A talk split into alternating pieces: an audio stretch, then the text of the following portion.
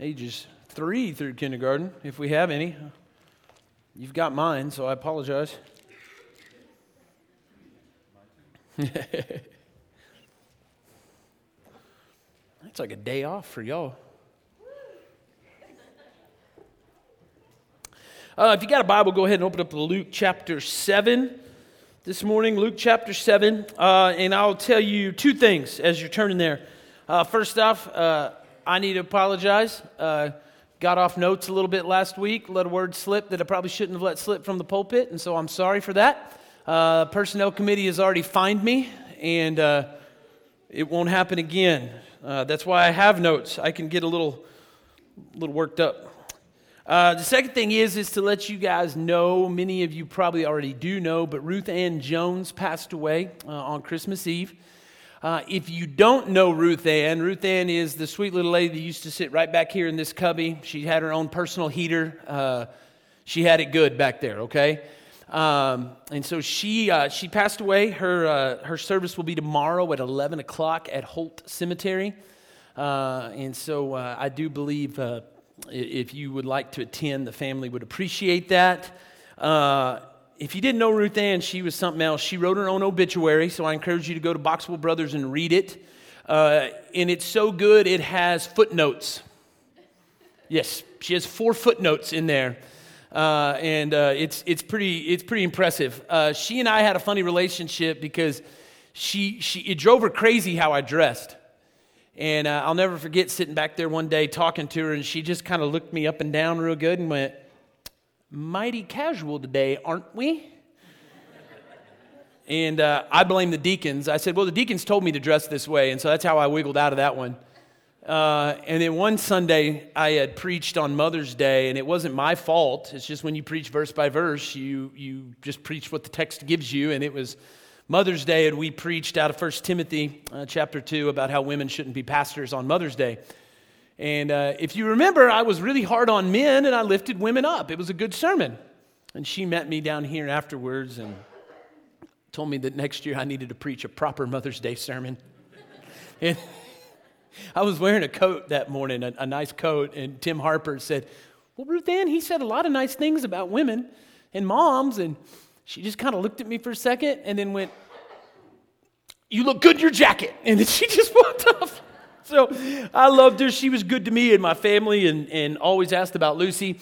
Uh, Carol, she was organist 30 plus years, probably, right? She was, she was the long term organist at this church, probably 40 plus years. Uh, and so, anyway, sweet lady, she's going to be missed. She's tough. Uh, I think she's 95, 96, and fought COVID for like 10 days. Uh, had pneumonia.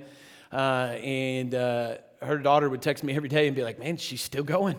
She's still going. So, uh, anyways, Luke chapter 7. and if you would please stand as we honor the reading of God's word this morning. Luke chapter 7 says this It says, After he had finished all his sayings in the hearing of the people, he entered Capernaum. Now, a centurion had a servant who was sick and at the point of death, who was highly valued by him. When the centurion heard about Jesus, he sent to him elders of the Jews, asking him to come and heal his servant. And when they came to Jesus, they pleaded with him earnestly, saying, He's worthy to have you do this for him, for he loves our nation, and he is the one who built us our synagogue. And Jesus went with them, and when he was not far from the house, the centurion sent friends, saying to him, Lord, do not trouble yourself, for I am not worthy to have you come under my roof. Therefore, I did not presume to come to you, but, I, but say the word, and let my servant be healed.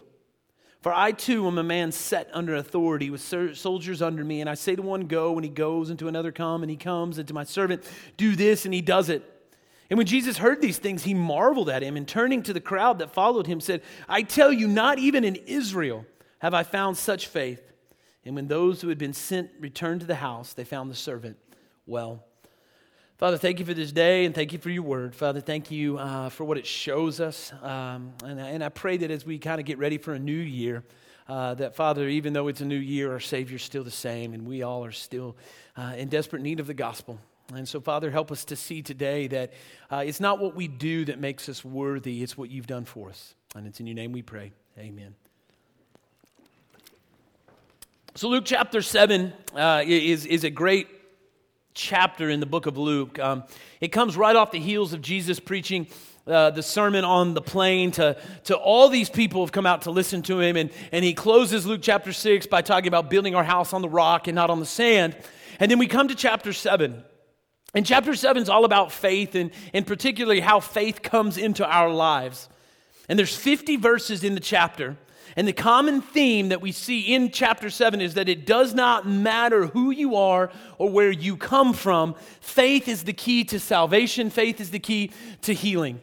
And so we meet four people in the book of Luke in all four, chapter 7, and all four of them come from different walks of life. They come from different income statuses, they come from uh, different just positions in the economy, and all of them find out that their need um, is not found in themselves, or, or the way that they're saved is not found in them, but is found in Jesus.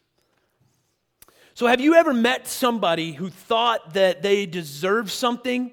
Just because they, they were good or, or somebody who thought they deserved something just because of uh, who their family is. Has anybody ever met somebody like that? Right, yeah. when, when I was in Plains, uh, there was this kid, and he was a long term townie, and his family thought they were really, you know, important because they could trace their lineage back to like, you know, 15 generations of people from Plains. And um, i never forget getting on to this kid one day. Uh, and a kid was a pain. I, I couldn't stand a kid, honestly. And uh, I'll never forget him getting in my face, and he looked at me and he goes, Do you know who my dad is? And I'm thinking, I don't really care who your dad is, right? But he thought, because of who his dad is, right, and who his status was in the community, that somehow, some way, he deserved me to be nicer to him or to treat him better, even though he was being a royal pain in the backside, right? In Luke chapter 7, verses 1 through 10, we meet a man who needs Jesus' help. And what's crazy is that the people think he deserve, thinks he deserves to have Jesus' help because he's worthy. But what we see is that the man himself has a different idea. So look with me, if you will, in verses 1 through 3. It says, After he finished all these sayings, right, the, the sermon on the plain, in the hearing of all these people, he entered Capernaum. Now, a centurion had a servant who was sick and at the point of death, and who was highly valued by him. And when the centurion heard about Jesus, he sent to him elders of the Jews, asking him to come and to heal his servant.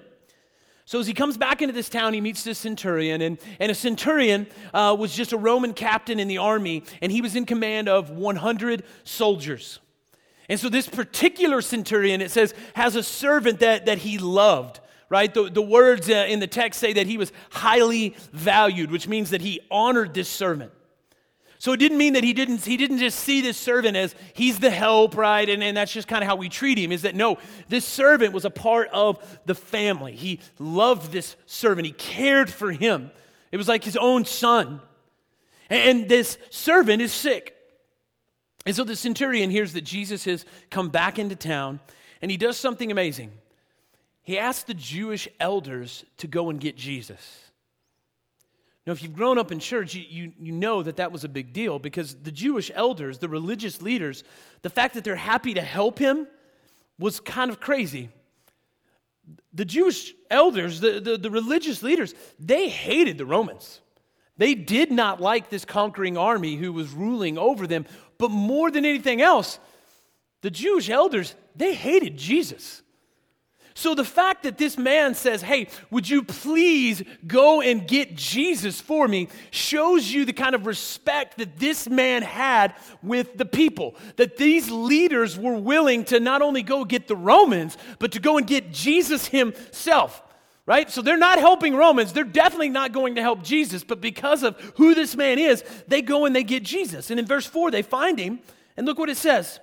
It says, And when they came to Jesus, they pleaded with him earnestly, saying, He's worthy to have you do this for him, for he loves our nation, and he's the one who built us our synagogue. So now you see why they love this man so much. They run up to Jesus and they're like, Listen, this guy's a good guy. He, he's done so much for us, and so we need you to come and heal his servant, Jesus.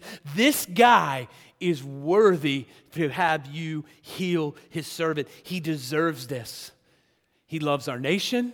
In fact, he built our synagogue.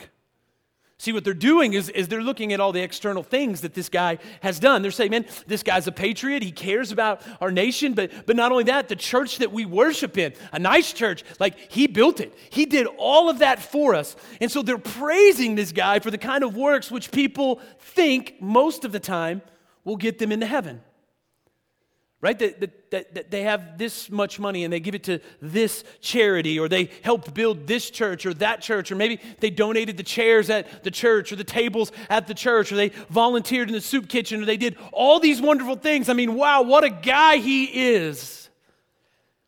And these elders presented their argument to Jesus because that's exactly what they were used to, wasn't it? I mean, the, the religious leaders, they, they, they judged their lives and they analyzed their lives by externals. And, we do the same thing all the time, don't we?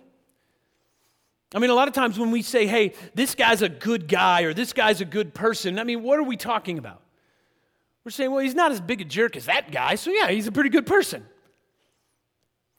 We so often look at the externals and we don't look at the heart. In the 17th century, people used to look at a lake or a pond or a glass of water and they judged whether that water was clean by whether they could see through it or not. Then one day there was an invention called the microscope. And in 1674, a man filled a glass vial full of water and looked at it under the lens, and he saw what he called little eels or worms lying all together huddled up.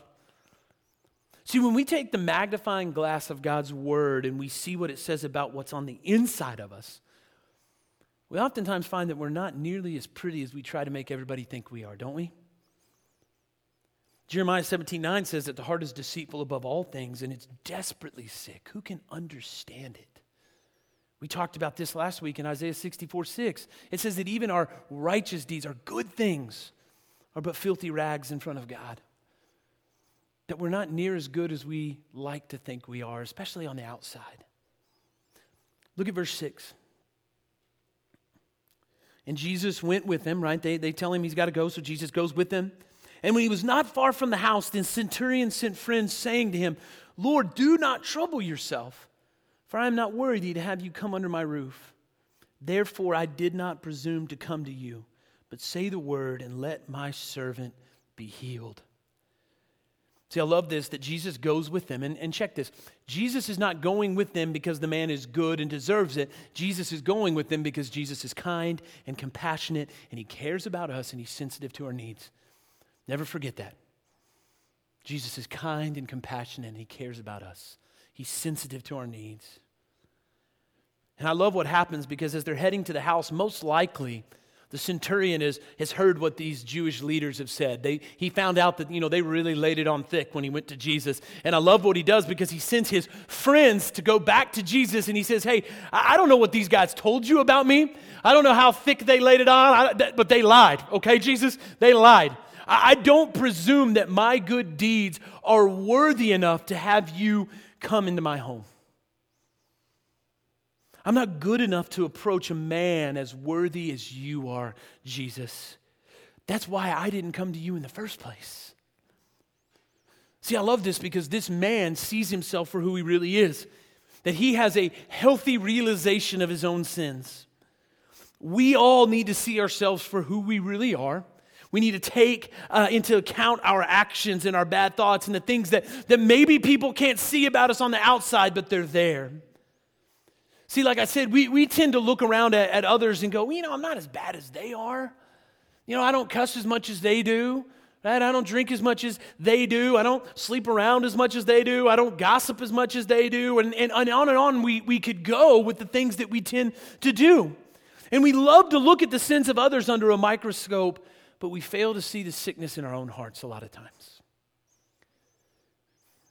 Joe and I have been, been reading a lot of these short stories lately by, by a lady named Flannery O'Connor. Has anybody ever read any Flannery O'Connor? If I say that name, is it familiar? She, she was a Southern writer in, in the 60s, and a lot of her um, short stories are dark. Is, is that a good way to say it? She was a believer, uh, and a lot of her, her, her short stories like tended to focus on, on the dark parts of our hearts. And she has this one that I read this week called The Lame Shall Enter First, and it's about this man named Shepherd. Uh, and his name's intentional. right? Because he's not a Christian. He's, he's a very secular person, and, and he believes uh, that because of all the good things that he does, that he's somehow going to inherit heaven. Uh, and so he volunteers at the YMCA. He does all these wonderful things for people. And while he's there, he sees this young man with a club foot named Rufus. And Rufus is very, very smart, but Rufus is a delinquent. And so he decides, and his name's Shepherd, that he's going to shepherd this young man, and he's going to save this young man, and he's going to bring this young man into his home, and this young man's going to become great, all because of Shepherd's good deeds. So Shepherd brings this boy into his house, Rufus, and alongside his son, Norton, they begin to live life together. But as the story progresses, what you find out is that Rufus has no intention of changing. Rufus continues to get in trouble and break into homes and steal and rob and do all sorts of just vile things. And finally, one night it all comes to a head, and they're at the dinner table. Rufus begins quoting scripture at Shepherd, and Shepherd, who doesn't believe in all that nonsense, is like, How can a guy as smart as you, how can a kid as smart as you believe in all this junk that's found in the Bible? And as they're having this argument, you hear a, on the door, the cops have come to take Rufus away because Rufus just can't stay out of trouble. And he and Shepherd continue their fight. And what's great about it is, is Rufus finally looks at Shepherd and says, I know you don't believe all this, but listen, I'm going to get into heaven before you are. And the reason is, is because the lame will enter first. And what he was trying to get Shepherd to see is this is that, yeah, I'm a delinquent. Yeah, I'm a terrible person, but I believe all these things in the Bible and you don't. And so, because I know who I am and I know the things I've done, I realize more than you do that I need a Savior because you think that what you're doing by trying to save me is what's going to get you into heaven. And he really cuts Shepherd to the, to the heart because he says, You're more of a devil than I ever thought about being. Well, it kind of makes Shepherd mad, right? Because he's like, Well, no, I'm not. And so he goes in the house and he begins to think about it. And all of a sudden it dawns on him that, you know what? He's right. And Shepherd realizes that, you know, all these months I've had this boy in my home, I've completely neglected my own son.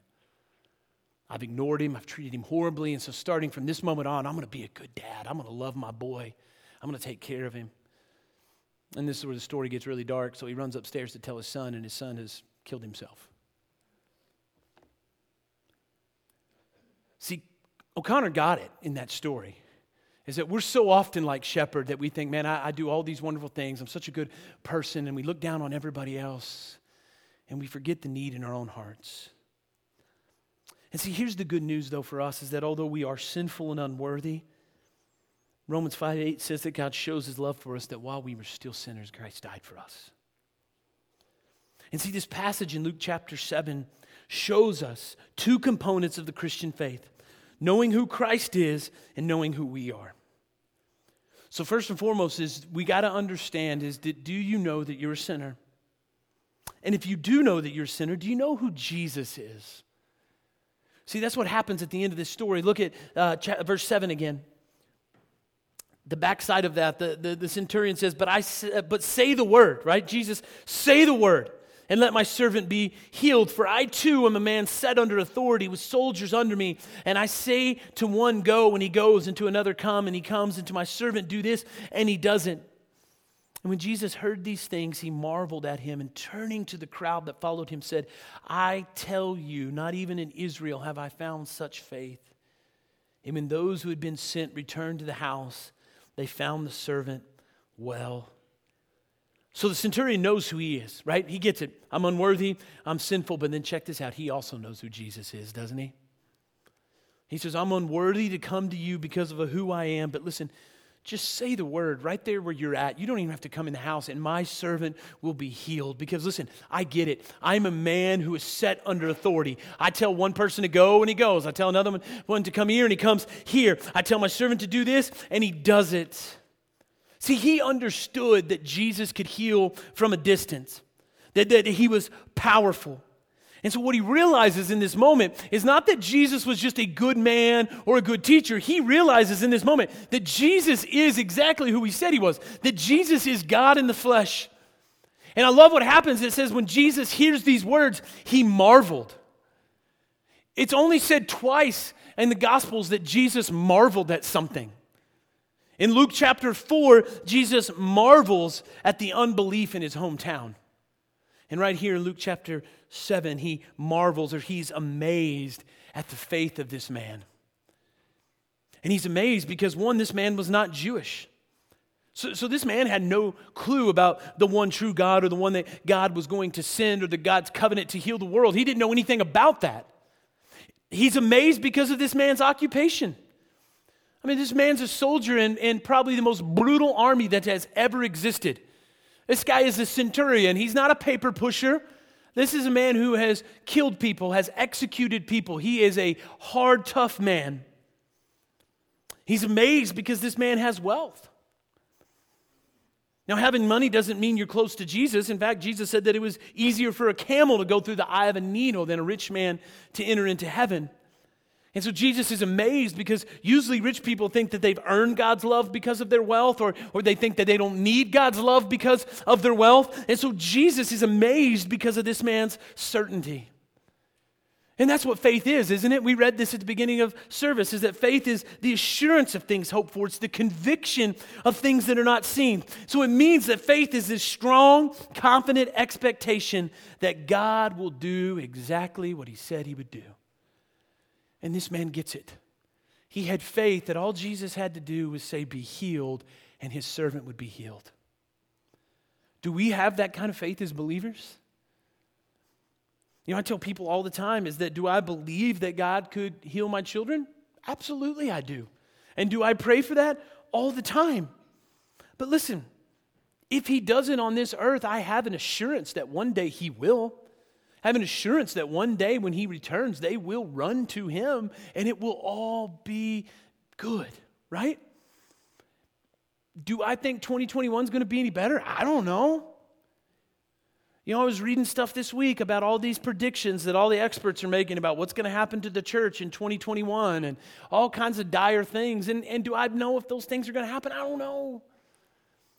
But I do have faith and assurance that God said He would not forget His church or that He would not abandon His church and that He will continue to build His church. And so I can rest in that knowing that He said He would do these things and He's going to do it.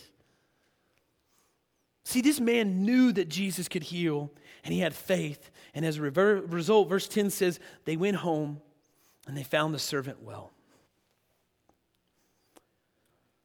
So, f- for us today, is, is I just ask you, like, where do you find yourselves in this text? Like, where do you find yourself as we get ready to, to close the, the, the book on 2020? We begin to move into a new year. Do you see yourself as deserving of grace because you go to church? do you see yourself as deserving of grace because maybe you're a little better than your friends or a little bit better than your neighbor? Do you have a tendency, as we all probably do, to look at Christians who say one thing and then do another and judge them, saying, Well, I'd never be as big a hypocrite as they are? God loves me more than that. See, if you don't see this reality, you must face the truth that, that your heart is wicked and sinful, and apart from the grace of Jesus, you'll never be saved. And so, what I would tell you today is this as we get ready to move into the new year, is that we need to repent of our self righteousness. We need to repent of thinking that we've somehow earned God's love and realize that Jesus did all the work. That Jesus lived the life that you should have lived, that Jesus died the death you deserved, and that Jesus gave his perfect life for you. And see, when you see that, as Tim Keller says, that kind of love will melt your heart, and then we will spend our time not running around thinking we're better than others, but you'll run around having grace towards others because you realize the grace that was shown to you. And then maybe you're just in here and like so many people, you would say, Well, Byron, I don't see myself as better than others. In fact, I know I'm a loser. I know I'm a low life. I know how sinful I am. And I struggle with the opposite thing of just going, Well, how could God love me? How could God forgive me for my past or for my mistakes or all the things that I've done? Well, the book of Colossians, chapter 1, verses 19 through 22, tells us this. It says, For in him all the fullness of God was pleased to dwell, talking about Jesus and through him to reconcile to himself all things, whether on earth or in heaven, making peace by the blood of his cross. And you who were once alienated and hostile in mind, doing evil deeds, he is now reconciled in his body of flesh by his death in order to present you holy and blameless and above reproach before him. See, this shows you that God loves us so much that in spite of our sinfulness, He sent his son Jesus to reconcile us and to bring us back to God. And he didn't do it because you were awesome. He didn't do it because you deserved it. He did it because He loved us so much. He did it because He's faithful to what He said He would do, which is to make all things new. And so He sent Jesus to make peace by His blood. That on the cross, Jesus took your place, that all of your sins were laid upon Him, that the punishment you deserved was given to Jesus. And that three days later, Jesus rose again showing you the check he wrote on the cross cleared the bank, and that now, if you have trusted in him, he no longer sees you. He no longer sees your mistakes or your mess ups. Instead, he sees the perfect righteousness of his son. And that's a promise that you can carry into 2021 with you. That no matter what you've done in 2020, there's forgiveness and there's grace and there's renewal as we move forward, found in Jesus Christ alone. So, would you pray with me this morning? Father, I thank you for all that you've given us. I thank you for this day. Uh, Father, I thank you for your word and what it shows us, and I pray uh, that we can find ourselves in, in, in this passage today, that we see um, that, that, Father, we all need uh, forgiveness. We all need you um, more than we realize, Father. So whether we're in here and, and we think that we've somehow earned your love because of our good deeds, that, that, that, that Father, you would show us how wrong and sinful that is, and that, that, that the only reason we're saved is because of Jesus. Maybe we're in here and we're in the opposite, and we just don't think that God could ever love us, but that because of Jesus and because of what He's done for us, we see that God does love us and He cares for us more than we could possibly imagine. And that today, Father, the love of Jesus Christ and what He's done for us would melt our heart and that we would see now that we have standing before God, that we can stand before the throne of God, not because of what we've done or who we are, but because of Jesus. I pray that we would take that with us today as we leave and take that with us into 2021. We love you, and it's in your name we pray. Amen. If you would please stand.